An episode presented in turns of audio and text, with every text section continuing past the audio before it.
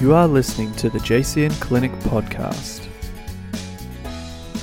The JCN Clinic podcast is a place where nutritionalists Jessica Cox and Carissa Mason get real about nutrition and living a healthy life.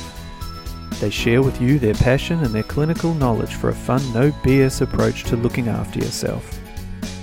Please enjoy today's episode and don't forget to subscribe in iTunes.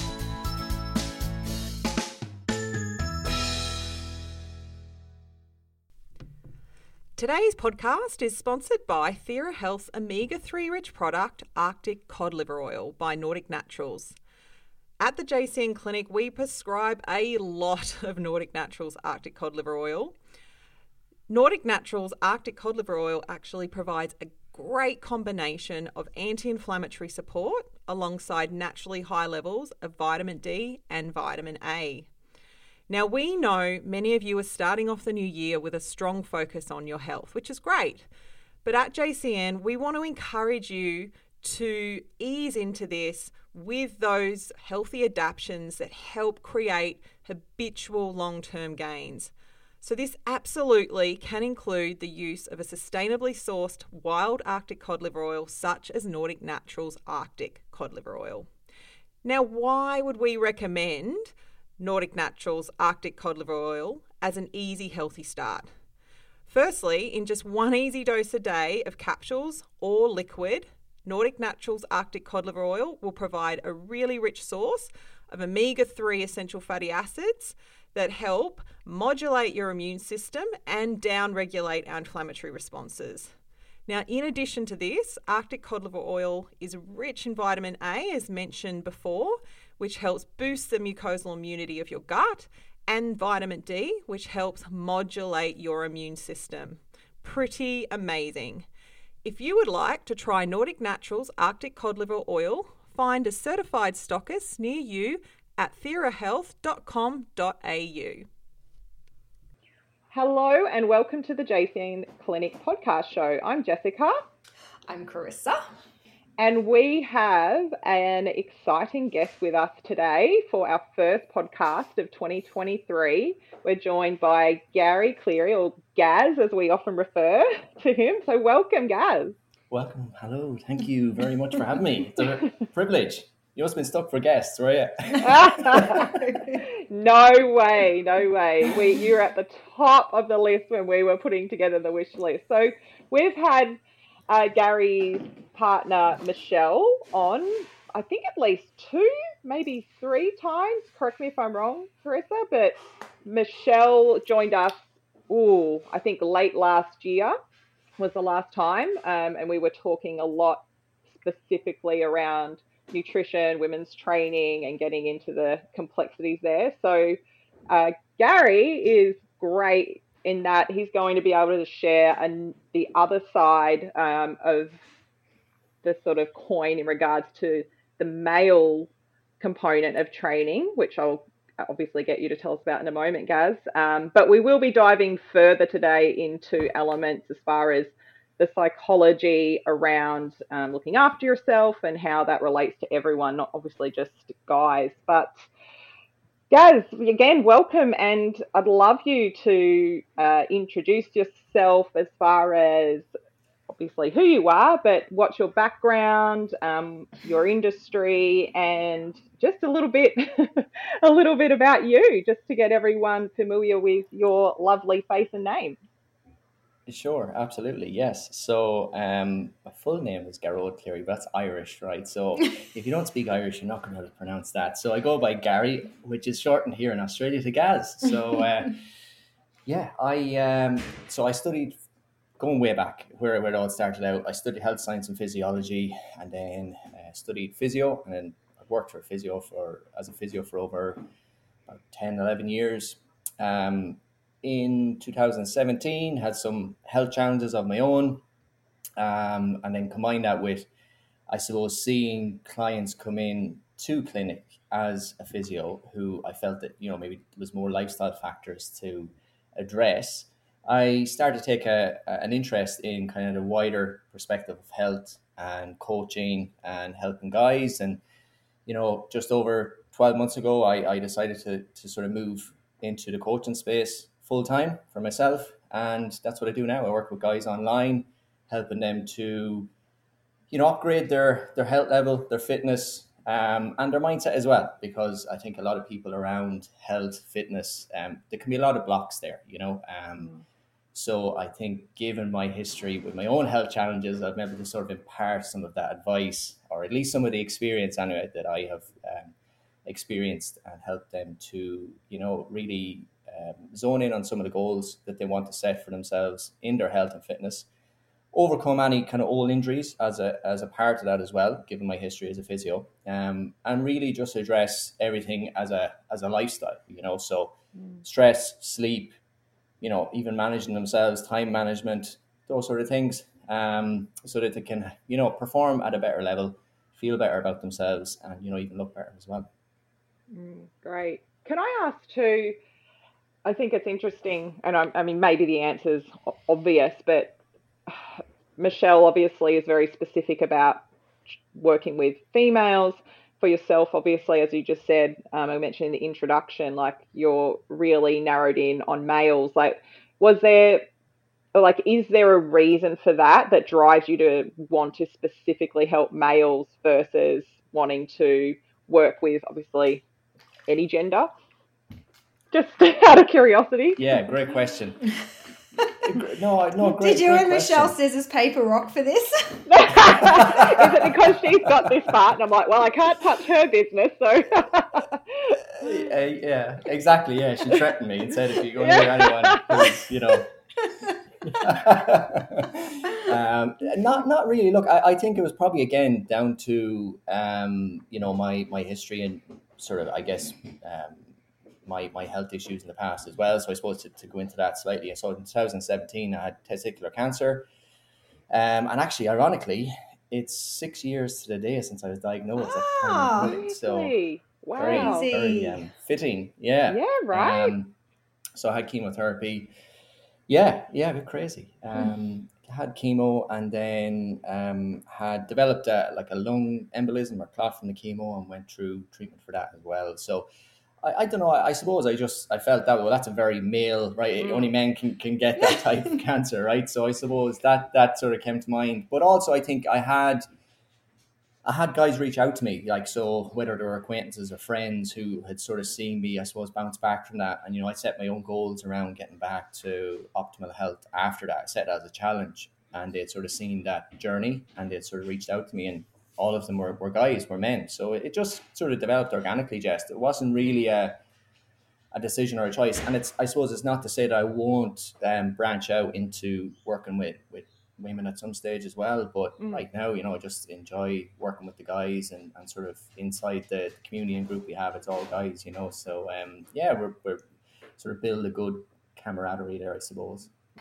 I was just going to say too, and I know obviously a little bit this because I've known you for a while, Gaz, but maybe just for the people listening to um, I feel like because obviously I've known you and Michelle for a period of time, and you guys have always been like great mind, like great people in terms of mindset and health, even before you both got into coaching. But just like a little bit about maybe your life pre-cancer, just in terms of health, fitness, drinking, mm. like just obviously because everyone like watching you on socials now, you have so many great things to give people around mindset and tips, which I know we're going to get into, but life pre cancer, like, how, was it completely different? And obviously, you know, what did that look like um, for everyone who probably, you know, maybe hasn't had a massive health event to kick them up the ass to get their health on track? Mm. So, yeah, great question. Great question. So, um, when I, I suppose when when I got sick, I actually decided to give up alcohol. So I suppose we talk with that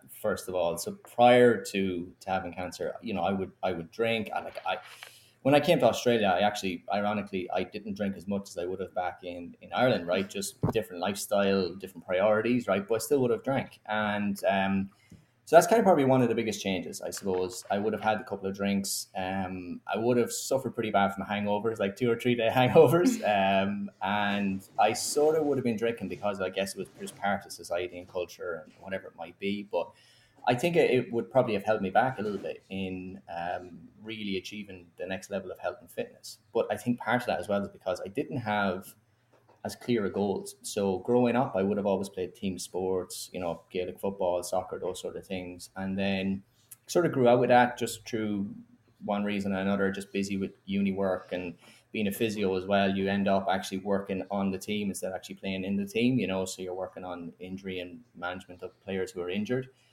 Um, and I think what happened was I was just kind of floating along. Like I was training for the sake of training. I would go on runs. We, you know, whether 5k or 10k run, I do the odd park run, but I had no real structure, if I'm being honest. You know, I was just training because I knew it was good for me and it was a bit of a mental release and whatnot, you know. Um, but I didn't have a structure. I didn't have a focus. I wasn't setting goals. And I, looking back now, I wasn't achieving the potential of health and fitness that I, I could have, right? And but at the time, I didn't really understand that or I didn't see that. Um, so if I could go back, I guess, I, and set myself more clear goals and objectives back then, I could have been operating at a much better level. So better energy, better focus, um, you know, and just even kind of just stronger, um, you know, feeling better overall. Like I felt okay, you know, don't get me wrong. I was never, I never suffered from any major, you know, health ailments or anything like that prior to, um, to, to 2017. I would have had the old injuries and things like that. But overall, I was I was kind of average health. You know, um, I wouldn't say my health was above average. Um, you know, and on, on well, luckily and unluckily, it took something like cancer for me to kind of realize, hey, hang on, like I can actually achieve a lot more here in terms of my potential, and I can I can operate at a high, at a better level um, in work and have more energy and just feel fresher and feel sharper um, and feel stronger. Um, you know, just operating at that that higher level day to day. You know, um, so I think yeah, I think that's hopefully answered your question, Chris. So I was operating mm. at a level that was okay. Yeah. But I was leaving a lot of potential on the table. I felt, you know. With the obviously what you do now and saying I know like how much more potential there is. Even I feel like just the amount the industry that you and Michelle both work in, but even Jess and I learning our own things over the last couple of years. Like if you go back to when I think you and I first worked together and you were right into your getting back in, you know, post post chemo, getting back into your health and fitness and you were eating and training. I remember you asking me questions around this kind of stuff that I now you you now, you know, obviously ex, you know know so much about and because we're not even sports trained in that way as nutritionists. You're going, Am I eating enough for my training? And I'm just looking over your basic macros and calories, going, Yeah, I think it's all great. But then you go and specialize in this field, you and Michelle, and then, yeah, and it's this whole other way that you can just get the most out of your training and your food and protein and everything hey like it's just so different to just standard um i think like standard nutrition coaching or pt coaching yeah yeah, it's just again, it's tweaking all those things. Like I still, I learned loads from you, Chris, uh, and I like a lot of the stuff that you would, you know, um, in terms of nutrition protocols, would be very, very useful. It's just it's tweaking that slightly and have mm. a slightly different focus, right? So, you know, if the guys, any guys come to me and we're suspicious of any gut issues or hormonal issues, I'm like, hey, don't see the girls. Like, that, that's you know, I, I don't specialize in that. But if it's a case that they're carrying a little bit of excessive body fat, they're you know they've noticed that they don't have the same energy levels they don't have the same focus at work they're you know maybe very stressful jobs they're feeling a bit you know drained. A lot of that can be changed with some simple tweaks you know um, to their nutrition to their you know even just hydration to their movement levels to their sleep uh, stress management those sort of things. Um, so it, it's it's just tweaking a couple of small things and I, I, guess it depends on what's the focus and what's the goal and what's the person in front of you looking for right? And that's the main thing and that's the thing with coaching is that it's it's custom it's tailored to the person in front of you. So some guys would come to me and, and like their nutrition would be pretty pretty good but their training is just not up to scratch. They don't have a structure they don't have a focus. Um, they're maybe working a very stressful job so their stress management's not great they're maybe you know, having a couple of beers every night after work to unwind. And if we just change a couple of those things and we start focusing on the areas of their life that's not working the best, then it just, things just start to click, you know, and then we can fine tune macros and protein and carbs and do carb cycling and all these different things as we go along. But it's actually remarkable how quickly you can change, you know, even just energy levels and focus with a couple of tweaks. Just get people drinking more water. Like, mm. you know, I say this to the guys sometimes, like it's boring stuff, but boring stuff gets results. You know, Yeah. it's about doing the boring stuff consistently, right? And not not looking for the next next you know hack or or next best thing. Um, and I'm I'm, I'm sure you know you like you girls would talk about that as well a lot with your nutrition protocols, like you know whole foods and hydration. Mhm. You know the simple doing doing the simple things along with then tweaking uh, protocols for the individual in front of you. You know, getting into more complex things. Yeah. For sure. Yeah, for sure. And it's funny you say that. It's those simple things we'll often talk about it being the, you know, of course, the not so sexy things that are just so um, enticing more from a social media point of view. It's like those, we constantly banging on about those foundations um, and, and getting the habitual practice around those foundations, which is so vital, which so many people unfortunately are lacking and um, more drawn to the, the kind of like, outside stuff. Um, so I wanted to ask you, you mentioned this a little bit prior when you were talking about your history. Um, you talked about being a physio and then moving to being a coach. So obviously you mentioned again a little bit of the why, but one, what was the sort of major pulls? Because physio was giving you a certain amount, I'm sure, of um, enjoyment and satisfaction. But what was it that made you one want to move to being a coach, and then also if you could explain what does a coach do that is different from someone going and seeing a standard GP or standard Yes, PT, a great the So- GP. PT. yeah, so so great great question, Jess. Look, I think if we, I suppose with physio, what I noticed with physio, like I, I worked in the in the industry for over ten years, right? And when I first came out, the physio that I was operating as um, was completely different to the physio that I ended up operating as and continue to operate as now, right? In terms of the research that you have behind what we're doing and the methods that we, we're doing. So, to give you a little bit more of an example, like when I came out, it was all about like massage, mobilizations, dry needling, and then maybe a, bit, a little bit of exercise at the end of a session with a client. And what we're seeing now is that, and again, this is client specific, right? And there's different populations. I'm talking about kind of just generally here, but generally speaking, for the vast majority of conditions or injuries, if you can get that person loading um, appropriately through strength training and you know endurance training, you can have much greater outcomes long term for them than just massage or dry needling. Like that has a place, especially if it's like an acute injury and there's a lot of swelling, there's a lot of inflammation, there's a lot of pain and things like that. But once you get over that phase, uh, I think the biggest mistake I made as a younger physio was not loading people enough and, and using a principle within kind of strength training or, or fitness, which is, you know, the, the SAID principle, so specific adaptations to impose demand. So basically, say if you have somebody coming in, they've got a hamstring strain, they want to get back to running a 10K up hills, like up trails. If you're doing massage and dry needling, okay, it's going to maybe help with the initial injury, um, but it's it's not going to it's not going to get them back to a level that they need to get to to be able to go and like sprint uphill, right? And that's where training and I guess coaching for one, you know, it, it kind of moves into that more um, strength conditioning um, and just getting that person strong and resilient. And I, I guess then, so that was kind of what sort of brought me more into the coaching side of things away from kind of traditional physio. But then take on top of that, then as well, you know, you'd have guys coming in with that same hamstring um, injury, and we'd have a chat about their lifestyle factors, so their stress, their sleep, their nutrition.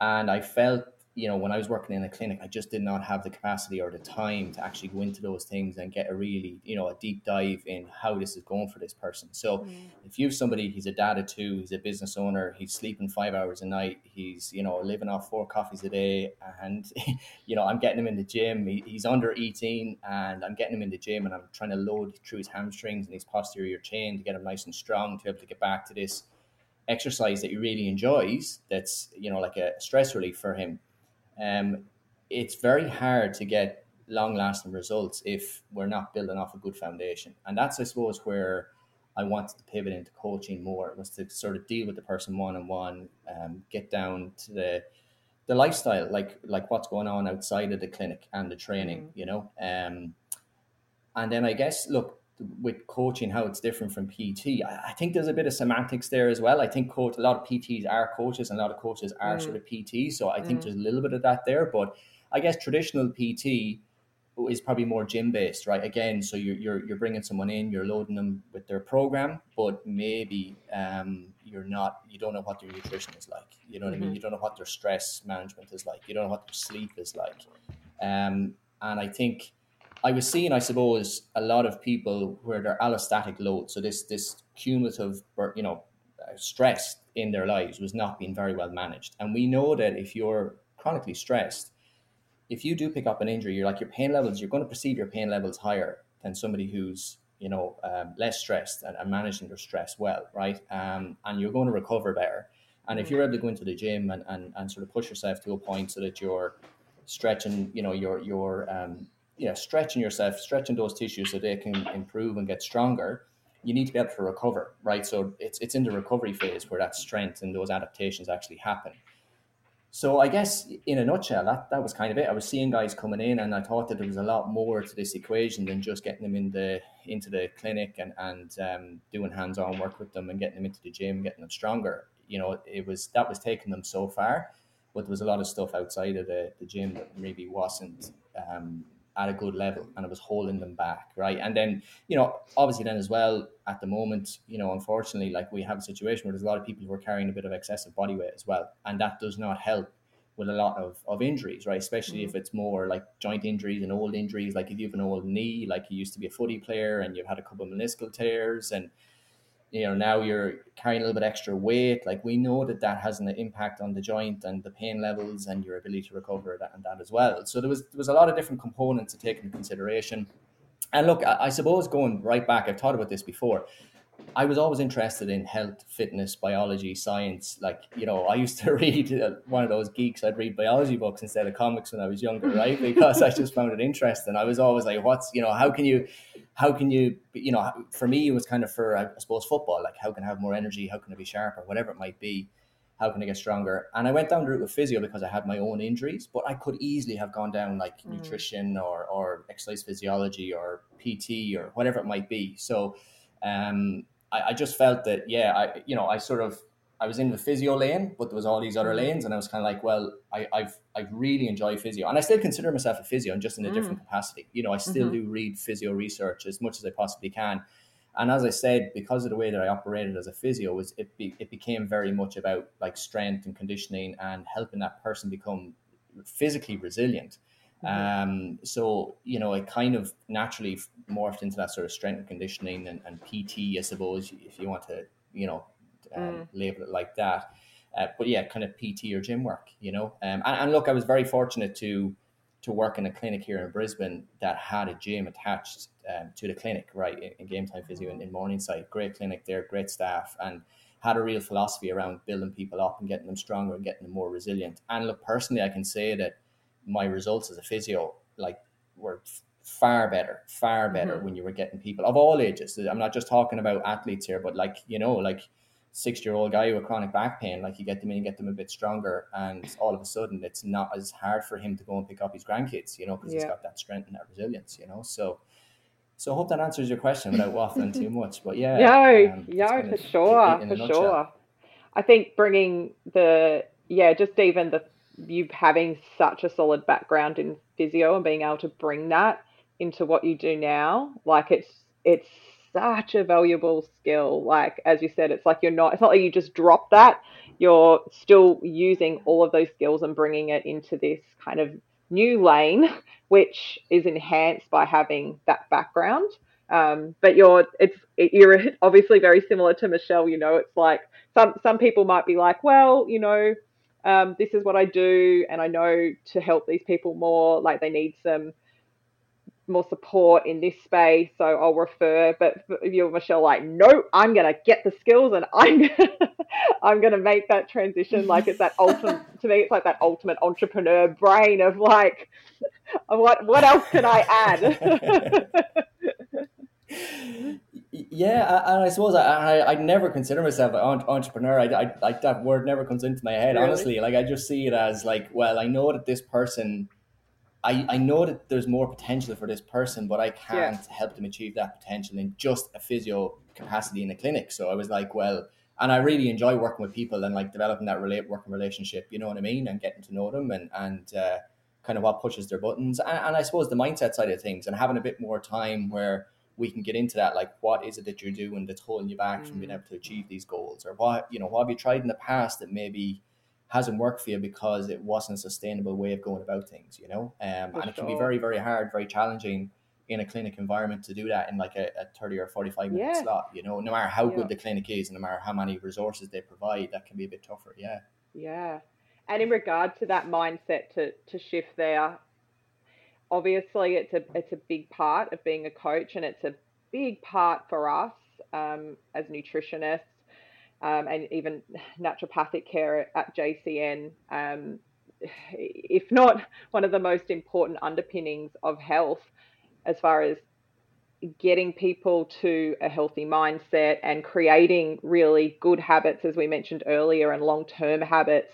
So, for you, how do you, and I know this is a big question, but what are your some of your sort of go tos as far as working with clients to optimize this space? Because it's not easy. I personally think it's one of the hardest challenges that we have when we're working with individuals hundred percent, hundred percent. And I say this time and time again is that like getting fitter, getting healthier, it's not a complicated process. You know, ninety nine percent of it is your mindset and just managing your everyday life and managing, you know, your stressors. Um, and I suppose, look, to answer your question, Jess, it really comes down to the individual, right? And I'm trying to, I suppose, gauge their personality. And when somebody comes on board with me initially, um, the the I suppose the challenge is trying to meet them where they are, right? So if you have somebody who is you know scheduled to the minute, very good time management. Um, maybe works on themselves, but you know have it, been able to delegate a lot, and, and they they sort of have very good structures in place, and they maybe know the basics in nutrition, or they, they do a bit of training already. Then you can kind of push that person a little bit more. You can give them a little bit more, especially in those first couple of weeks, and they'll take it on without getting overwhelmed.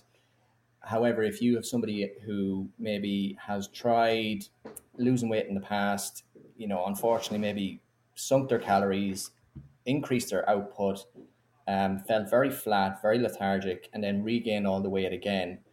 Um, they might sort of see that again as another sort of quick fix. This is this is going to be the one, and it's going to be about explaining to them that listen, if you can make like the if you can build the actual structure in your life to support your goals, it's going to last long term as opposed to just focusing on the goal itself. So, I I think um, James Clear, Atomic Habits. If you I don't know if you read that book, it's a really really good book. It's actually a book that I recommend to all my new clients. And he talks about you know he has this sort of um, model, and in the center of that model is identity, um, and then he has outside that that center he has um, you know uh, systems, and then he has processes. You know, um, and or outcomes. Sorry, it's processes and outcomes. So identity, processes, and outcomes and the identity is where it all starts. Um, mm. And I think sometimes when you start talking to people about that, though, it gets a bit woo woo very quickly. So I just say, listen, look, we're going to start changing that through your actions, right? But I want you to like, good enough is perfect when you start. So I mm. suppose when it comes to, to mindset, it's about trying to pick out, well, what sort of person is this? Are they very much, um, you know, um, somebody who is has kind of perfectionist tendencies, right? Because mm-hmm. that that's something that I see a lot where they want to get everything 100% right in the first couple of weeks. And then if something goes wrong, right? And, and Murphy's Law, like it will, gar- mm-hmm. I guarantee cool. within the first couple of weeks, like something's going to come up in your business or your work or whatever it might be. Um, and then that sort of um, gives itself into this all or nothing approach where they're like, it's either 100% or nothing. And that's not life, like, unfortunately. Mm-hmm. And I, I've dealt with this myself. I, this is mm-hmm. my personality. So I can kind of relate to these people, you know? Um, but it's about uh, small steps, building things up. And again, it's it's kind of it's doing the boring work, Jess. Like it's not mm. it's not like you're going to have some you know we don't try and have any major breakthrough. It's just over time with consistency, you start to build a pattern of habits, routines, skills, drills, systems into your life that support your health and fitness goals, um, you know, and allows you to achieve your goals and focusing on the process over the outcome. And that's a bit cliche nowadays. I don't know if it's just me. I see that a lot on social media, but it's the truth. Like a lot of cliche have a lot of truth behind them, right? So, yeah. it's about focusing on the process. And uh, look, I, I had to do this myself. Like I remember the first time going back into training after finishing chemo, like, and I just, I remember thinking, I'm like, I've lost all my strength. I've lost all my mm. muscle mass. I, I don't have the same levels of energy.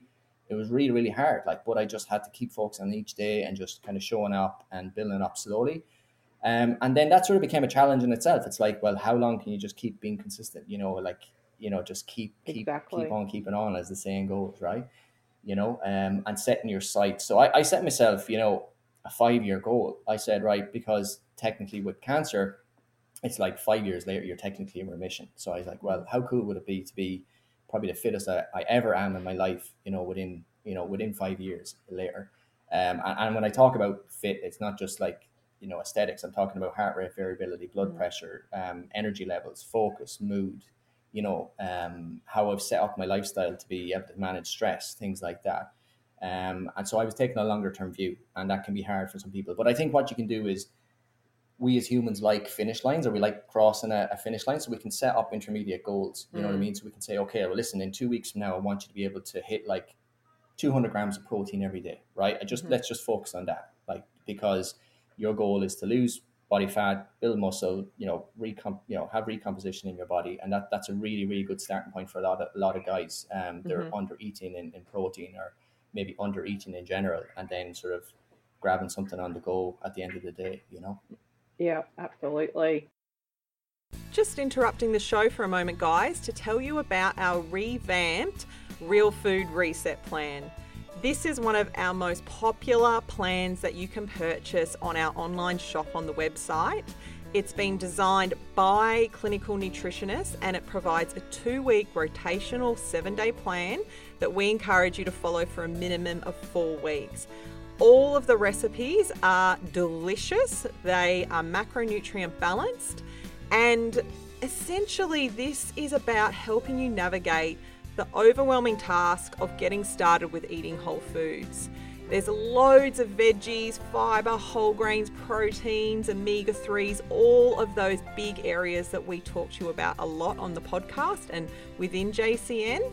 So it's really about getting those beautiful, nourishing foods into you, supporting your natural detoxification, getting your energy up, supporting digestion, and even that brain and mental clarity. So if you'd like to try the Real Food Reset, we recommend jumping onto the website. It's only $39.95, which we think is pretty crazy, but we love the idea of this as a Kickstarter or a taste of what we do at JCN.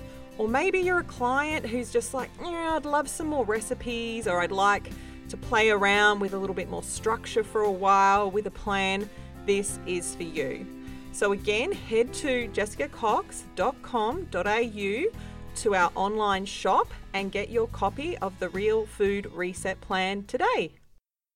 Yeah, I love that. And I love that, um, yeah, as you described, that kind of circle with all of those out, you know, outcomes flowing onto each other. And I think it's interesting that identity in the center because, again, we see this a lot with clients. And I'm kind of interested what you see from a male perspective with clients. And I know I'm slightly stereotyping, but it's hard over all of these years of practice for us to not see patterns with our female versus male clients. But at that center or core of identity, we find one of the biggest, um,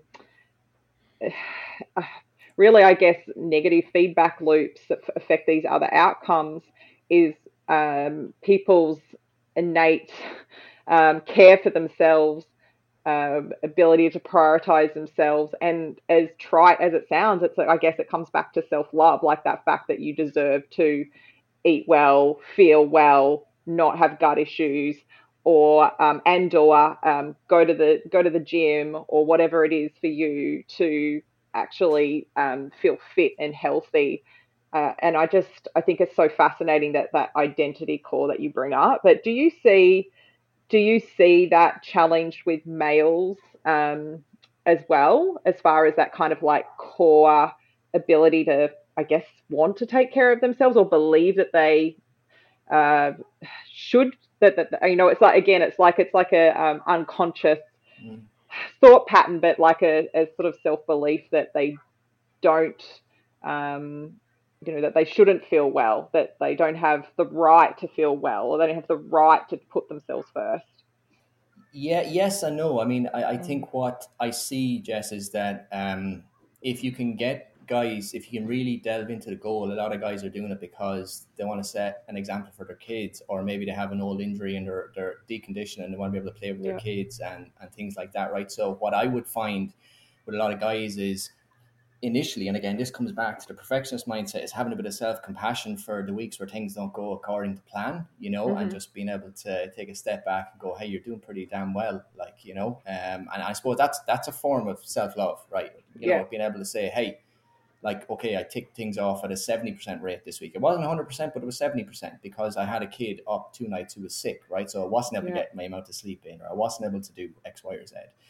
Um, you know, um, in terms of I think that when a lot of guys come to me, they're at the point just where they they they're they're ready they're ready to change. They know that something needs to change, right? Mm. And and whether it's just you know they're at a time in their life or you know maybe something's happened or maybe they have gone to the doctor and they've realized their blood pressure's through the roof and they're you know what I mean they're they're they're, they're not in a very good health state. Um, I, I think I think initially okay maybe some of the the yeah it is about like I've worked hard through my life because a lot of the guys I, I work with are business owners and, and one of them in particular like you know he says to me every week my goal is like I've sacrificed my health for my business for the last five six seven years and now it's time to start to prioritize my health right? So that is exactly what you're talking about. Yeah, um, exactly. is that sort of um, you know I suppose respect self respect you know? Um, and realization. And then the funny thing is that he he comes back to me that you know he, he, you know he's he come back to me then you know two or three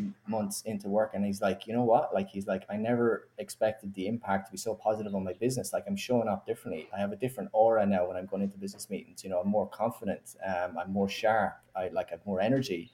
Um so it's it's like it might start out that you know I just want to lose weight I want to lose the belly I want to have more confidence but then it funnels into other areas of life you know? So um so I think it's yeah I think the having having given given back time to yourself that is definitely something that I see in guys yeah absolutely Mm. but then the other side of the coin is not being too hard on yourself and having a bit of self compassion which I think is a form as we said of, of self love right Yeah, exactly. Yeah, that's interesting. Yeah, I don't know about you, Rissy. I just think that it's just something that we see um, a lot more of a. I think men definitely, in their own way, um, it can be a struggle point, but I feel like it can be a a really big hurdle um, for for females. That's why I just I just love getting a bit more feedback on that, as far as Mhm. like, yeah, what you see. I did want to also talk. I just wanted to see, like, in your demographic of clients, guys, especially with with males, and I know hundred percent where Jess is coming from with females, because I think a lot of females, especially when we're dealing with identity, and we've talked about this a lot on podcasts. Um, that yeah, women, and I don't again, I don't want to generalize because I know it comes down to you know so many things for men as well, but just definitely for women, that it's just prioritizing themselves and putting themselves first. But I also think something I see more in maybe men, the ones that I work with, just from a just from a health and fitness point of view, um, they just kind of maybe want to just clean their gut up, eat a bit healthier, and even um, interestingly, because I know you're going to be working with my partner Mick, and he doesn't listen to podcasts, so I can say this on here. Um, but shifting the mindset. Ar- dump him in the shit big time.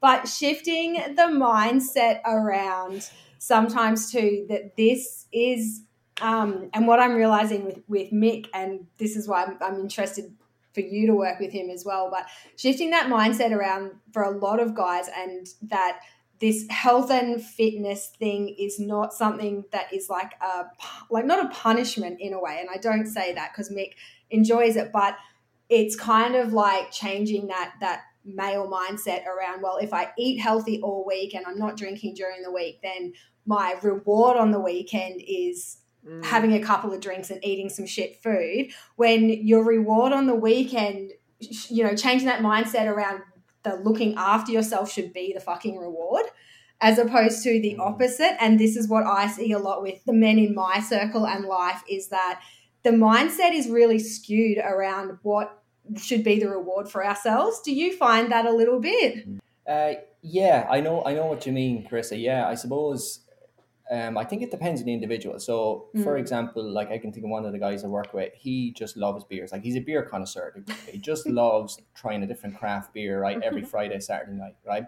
And I know for a fact that if I said to him, "Look, like, what if we cut this out completely?" He he would probably do it, right? Because he's the sort of guy who's like, "Let's give it a shot." But I know I would be taking away something from him in his lifestyle that's really important to him that he really enjoys.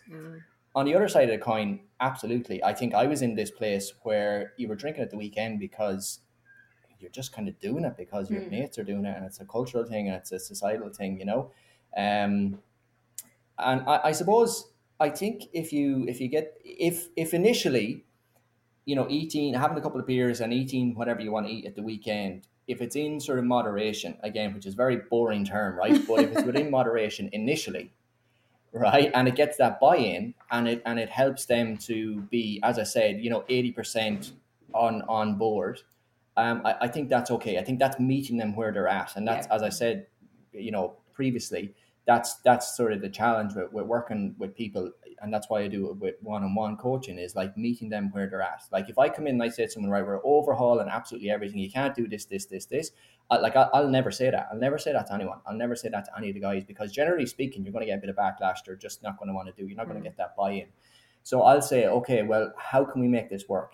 Like, how can we, you know, have you maybe having that bit of food, having those few beers, while also keeping it in moderation? You know what I mean? Can we mix something in there, like you know, whatever it might be? Like, can you, can you have like a, a breakfast, a lunch, and maybe a snack that is in line with your goals, and then you have a dinner that's maybe not in line with your health and fitness goals, you know, on a Saturday night or whatever it might be. Mhm.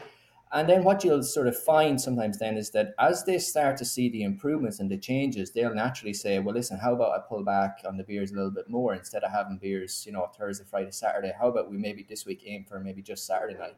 Mm. And you're like, great, you know. So they've come to the conclusion that it's the best thing for them, you know.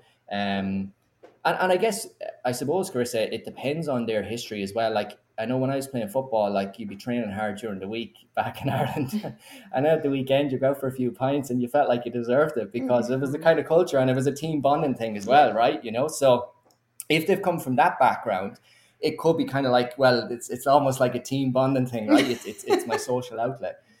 Um, you know, so again, if you were to take that away from somebody, then the whole thing might just seem like you know this is a bit of a penance. Like I'm not getting anything out of this Yeah. that I, you know, I'm, I'm, I'm, I'm, you know, I'm not getting that social outlet.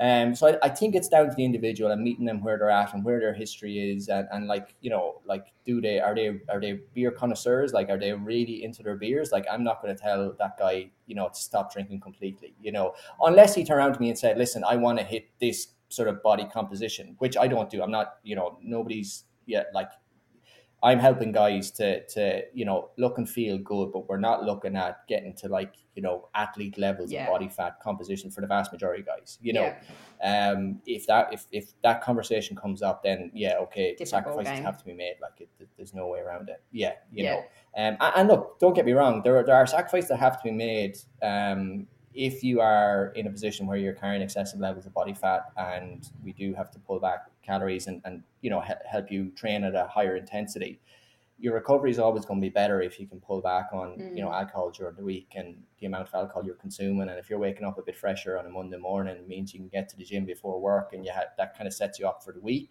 Yeah. then you can kind of explain that and go it's your choice then if you want to drink 10, 10 drinks on a saturday night or have two you know Yeah. it's up to you you know so yeah. um, so again, I think it depends on the individual, yeah, and just getting to the root of why they want to improve their health and their fitness, and explain to them like, well, you can do this or you can do this. One is taking you closer to your goals, the other is taking you further away. So you can choose, you know. Ooh, I like Yeah. that. And I think I'm also steal that one. Yeah. And I think also the thing that I think is good about like a coach versus let's just say, you know, a you know, your general general dude who wants to lose weight and eat better, maybe going and just seeing his PT twice a week.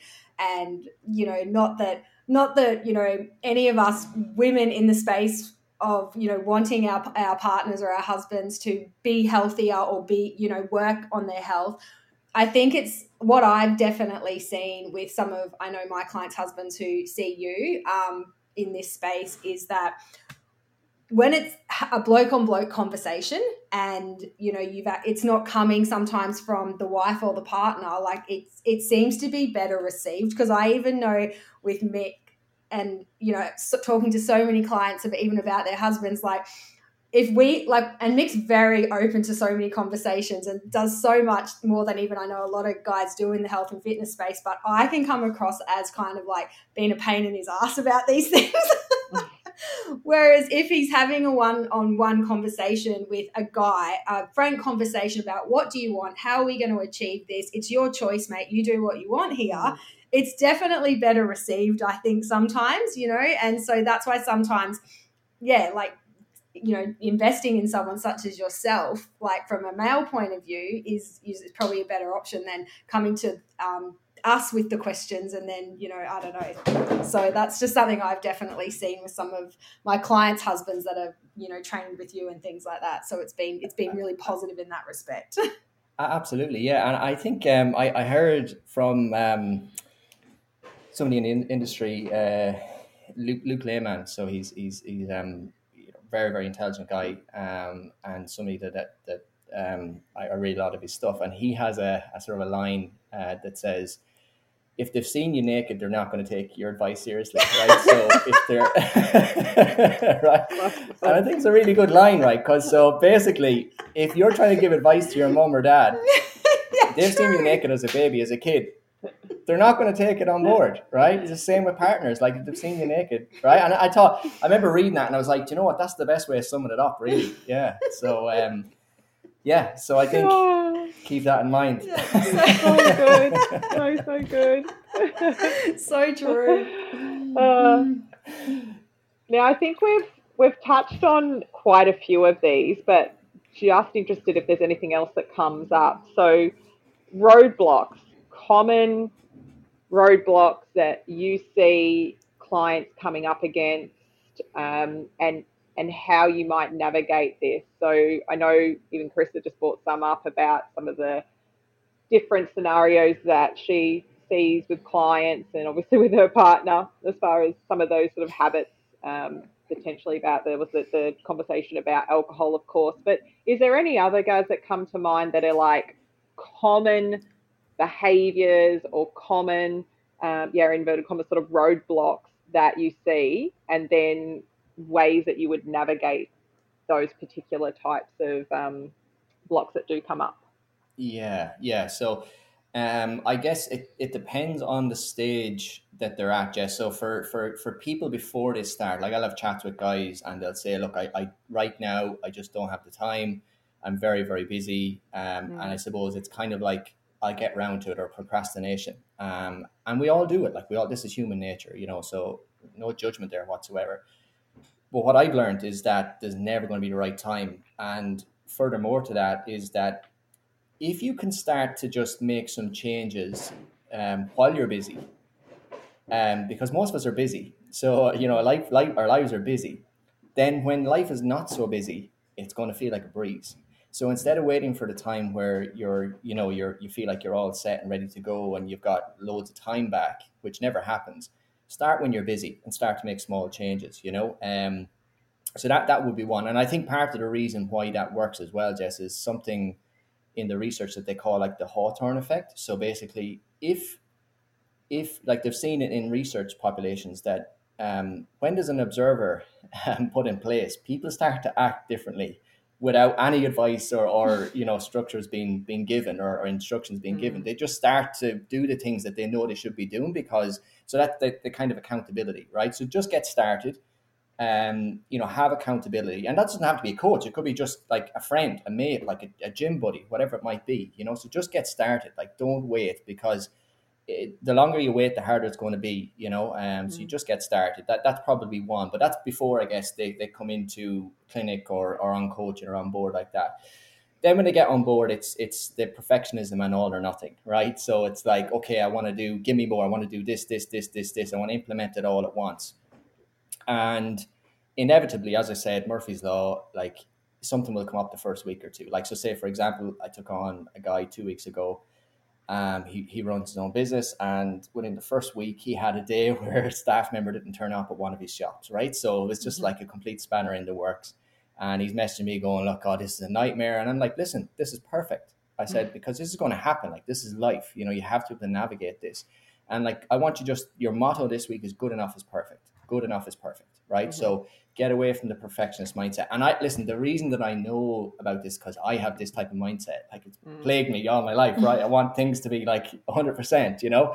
Um, and and I actually went into this a little bit more with that guy, and I said, you know what, perfectionism, this thing, it's a bit of a scapegoat as well because you can say, if if you if you pack it in, you can say, oh, you know, I, I I'm a perfectionist, so it wasn't working out, you know, and a perfectionist is kind of like, it's it's this like it's kind of a compliment, but it's like, oh, it's, it's this thing that's holding me back, you know. And I, I've noticed this myself. Like, if you say I'm a perfectionist, that's why I can't do that. I'll never be able to give it 100%. It's a bit of a cop out, I think, as well, you know. Um, mm-hmm. you know, because I've talked through this or I've thought through this myself. Um, and then I think what perfectionism leads leads on to then is this all or nothing approach, mm. where it's like I'm either 100% on board or I'm not at all, right? And unfortunately, in life, life is messy and there's never a perfect week, right? Um, and you, you just have to do what you can, you know, with, with, with the time that you have and the resources that you have. And for the vast majority of people, you know, at the level that we're working at, that is more than enough. If you're hitting like 70, 80% quote unquote compliance rates, right? I don't mm-hmm. like using that word, but you know what I mean? You're, you're, you're ticking as many of the boxes you can week on week. Um, and you, you're doing that over time. So it's looking at the trends over time. So then I suppose to lead into that then is what a lot of people will do is they'll look at the their progress through a straw. So one of the most common ones, yes, for guys with, with composition is the, the scales, the way it scales, right? Now look, it's a bit of a controversial issue. Some people will say you should never use the scales; it's not good. Other people say, yeah, you know, you should use it. Like, you know, I I do use it, but I tell the guys this is a small, small, small part, mm. and it's just because it's it's a tiny part of the whole picture, right? It's a tiny part and it just helps us to make better decisions about where we need to go with your training, right? And and if your goal is to lose X amount of weight, we want to see is a, make sure it's body fat, but it's one small part of the whole picture. We have to take into consideration your energy levels, your focus levels, like your your how you're actually looking. Like we can physically see that you've got more muscle. You know, um, what what has gone on. So coming out of the Christmas period, you see a lot of people freaking out over the weight on the scales. And that's just because you've eaten more food. So you've got more food in your system. You've eaten more carbs. So you've got more water retention. Mm. You know what I mean? And it, but they're focusing mm. on the scales, and it's like, well, you know, actually, you're probably lifting more in the gym because now you're well fueled, right? So that's one of the things about if, if you've eaten a little bit more over those holiday periods, if you can continue to do a little bit of training, you're going to feel a lot more strong, right? So I think, yeah, looking at things through a straw, um, that's probably a big, um, a big uh, mindset or a big yeah obstacle for a lot of people. It's just focusing on one thing and missing the bigger picture. You know what I mean? Like mm-hmm. maybe your clothes are now feeling better, and that's something that you like. You wear clothes every day, hopefully, right, in your job, right? So if they're feeling better and they're feeling more comfortable, right? Um, that that's more that's more important, right? Or, or even the fact that you've got more energy now to be with your kids. Like, which mm-hmm. would you mm-hmm. prefer? To be like half a kilo lighter on the scales, or to have more energy to go out and play with your kids, like on a you know Saturday afternoon? Um, so I think they, I, I, I think they kind of all intertwine, and this kind of sure. you can go from perfectionism to this all or nothing to looking at things through a straw. Yeah. Um. So they're they're they're I suppose a couple of the um the biggest ones I see. Maybe then in terms of injuries, um, what I would see is that people think that they're broken, so they think, oh, I've, I've got a dodgy back, and that's it. Like I can never I can never get over this. Um, and that may be down to just perhaps some of the management that they've had in the past, where like coming back to what we spoke about earlier, they weren't maybe built up to a level of strength and resilience that mm. helped them to get back to a goal that was important for them, right? So if it's somebody who wants to be able to lift up their kids without having back pain, right? That maybe was their main goal, but maybe they were having just massage and, and whatever it is, which I'm not, you know, has its place, right? But it's not, it didn't help them to get back to being able to do that that specific task that was very important to them, right? So maybe mm-hmm. their confidence is low around that and they think I'm never going to be able to do, do that again. But if we can kind of say, well, hang on for a second, like let's get you moving a little bit better let's get you a little bit stronger um, let's let's use that as a goal let's give you some task specific specific exercises so again coming back to the SAID principles of specific adaptations to impose demand so if you want to lift up your kids but you're going into the gym and just doing bench press it's not strengthening through your posterior chain it's not mm. task specific you know what i mean so sure. uh, that's just a kind of a broad example but hopefully that makes sense yeah yeah yeah absolutely absolutely even just the mind frame um, around injury, um, which I, I, know is probably another podcast in itself. I know from the Carissa's experience over the last few years, like I just was thinking how you know, for, not to put words in your mouth, Rissy, but I I think about what you've you've had and um, your sort of journey with that. But we'll see with clients where there can be an injury or a, sort of a, a physical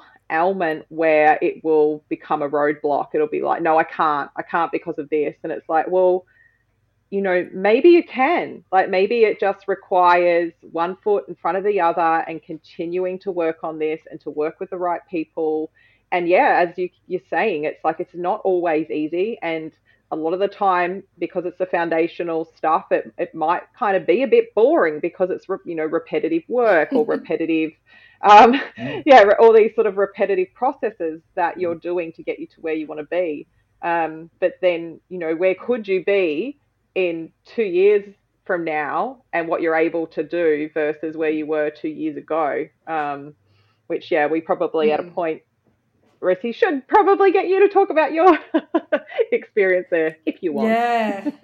Yeah, I probably I feel like maybe it is a like maybe it is a podcast for another day because I would really love to probably even with Gary unpack like like injury management but also the mindset around that because i feel like for me um, mm. understanding the mindset around a, an injury has probably been where i've actually made the most gains in terms of moving forward and not getting stuck which i think is so easy to do. Um, and i, I I want to say this in the probably the most diplomatic way because I know some people do have injuries that you know will absolutely prevent them from doing certain things but um, yeah. I'm speaking from my personal my personal experience is that I definitely had even just taking the injury out of it really ups and downs in my mindset around recovering from it and I definitely know you can very easily get stuck in the victim space where you don't think you're actually going to get better and that is very fucking consuming um, and then having to pull mm. yourself out of that is probably probably one of the hardest things i think was uh, more so than my injury itself. Like i deal with pain in my back every day but changing my mindset around that pain and where i see myself has been where i've actually made the most progress. So i think and i think you probably right at the start, I think the first time I had a back flare, Gary, when I first saw you, like not the original injury, you explained that to me really well about like healing not being linear. We're looking at a long term trajectory mm. and there's going to be ups and downs. And then I got really well for a while and I was like, yeah, fuck yeah, I got this. I don't need to do any more rehab stuff. But I did because I fucked it up again. and um and yeah, but just but you know, we all think we're six foot tall and bulletproof until we realize we're not, and we've got to do the hard work. And um, yeah, but I think that would be a really good podcast to to go through, like just even yeah, for people to understand, yeah, just the mindset even in that alone when it comes to injuries and just how long it can take too. Like I just think the last time I even set foot in a gym compared to where I am now. And obviously, I know it's only early days again back in training, and you're helping me with that. And but yeah, it's just it's it's a long haul for some people, and you've really got to keep your head on that sort of you know long term yeah long term goal and not where am i right now? And if i get stuck in a rut or i have a bad day don't throw your tools out of the fucking basket. Like keep going. A hundred percent, and like I consider myself very lucky to have uh, worked in physio and mm. realize this for myself personally, right? Because I'll, I'll be honest with you, right now, like I'm not, I'm not getting optimal sleep. Like I'm not, you know, I, I'm not training to the to the level that I want, just because you know at the time of recording we've got a seven week old baby, right? So I remember saying to Michelle, I'm like, you know, I'm I'm I'm I'm I'm not as recovered as I would like, and that's just Mm. that's just part of the you know part of the, the whole thing of becoming a dad, right? And and this is again another thing that you have to take into consideration with guys who come on board, right? Like there's different seasons for different things in life, right? So I have now like I I've got niggles in places that I've never been sore before because um you know it's sleep plays a huge part in that, an Mm. absolutely huge part of that, and and letting somebody know that like if they've got a very stressful job and they're not sleeping very well um, that can be a reason why you know if they have a particularly stressful day at work that can be a reason why your pain levels are higher it's not because something has become more damaged or Mm. you, you know what i mean flared up it's because your your nervous system is all ramped up you know so um, that's kind of the mindset side of things but i think it probably mindset slash education or just Mm. awareness around that yeah Yeah, Yeah, for definitely. Sure. For sure. Podcast for another day. There you go. You get to come back, Gaza. great if you'll have me yeah Uh, so just to finish off, uh, what we were hoping to get from you, and it doesn't have to be five, but I know we had talked about potentially getting from you five daily non-negotiables for health. So are there are there some non-negotiables for you when it comes to your health? Because I know people always love to to hear this um, in regard to getting inspiration, but it might also cross over, I'm sure, into some of the non negotiables as far as habits that your goal is with your clients to have them bring on board too. So, yeah, do you have some standouts? Yeah, so personally, Jess, yeah, and again, these are all very boring. There's nothing here. I'm not, uh, you know, I'm not getting up at 4 a.m. and doing 30 minutes uh, in a, you know, cryo chamber or anything like that. Like it's, it's, you know, first thing in the morning, I try and get up, and luckily here because I live in Brisbane, we have generally beautiful weather. So I get up and try and get out for a walk in sunlight, and that just helps. You know, a good night's sleep starts the morning off, right? So it just helps to set up your circadian rhythm and getting some of that sunlight on your your, your eyes, your, your your skin, your face, um, really really helps with um, you know, the the cascade of, of hormone fluctuations throughout the day and, and setting up for melatonin come the evening. Um, the other thing I would say is hydrate before you caffeinate. So if you're going to have a coffee or a tea in the morning, try and at least you know have 500 mils to a liter of water first. You know, get that into you, so you're not um just you know horsing down the coffees first thing. Um, so hydration will generally do wonders for your energy levels. And when we get guys, you know, like new guys, just actually getting to drinking more water, they you know inevitably say my energy levels are just so much better. You know, I Mm. actually don't need as much coffee. Um, you know, um, so that that's definitely one for me.